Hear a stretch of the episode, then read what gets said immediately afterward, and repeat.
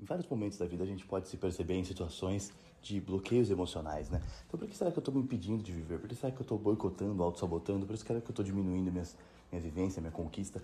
Por que será que eu estou é, amenizando os meus passos assim, sabe? Muitas vezes a gente precisa é, conversar com terapeutas, conversar com profissionais, conversar com amigos para entender a causa disso, qual é o gatilho disso, né? Desde quando eu me sinto assim? Quando começou? Qual foi a situação, problema? Qual foi a raiz desse problema? Qual foi a cicatriz que me deixou essa marca, né? Por quê? Porque se eu entendo o que causa, eu consigo lidar efetivamente com isso, sabe?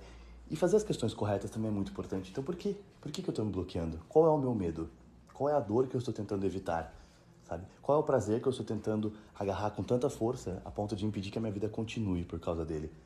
Quando a gente entende o que a gente quer evitar ou o que a gente quer alcançar, a gente entende melhor cada um dos bloqueios que circundam os nossos passos, sabe? Então entenda um pouco mais sobre você.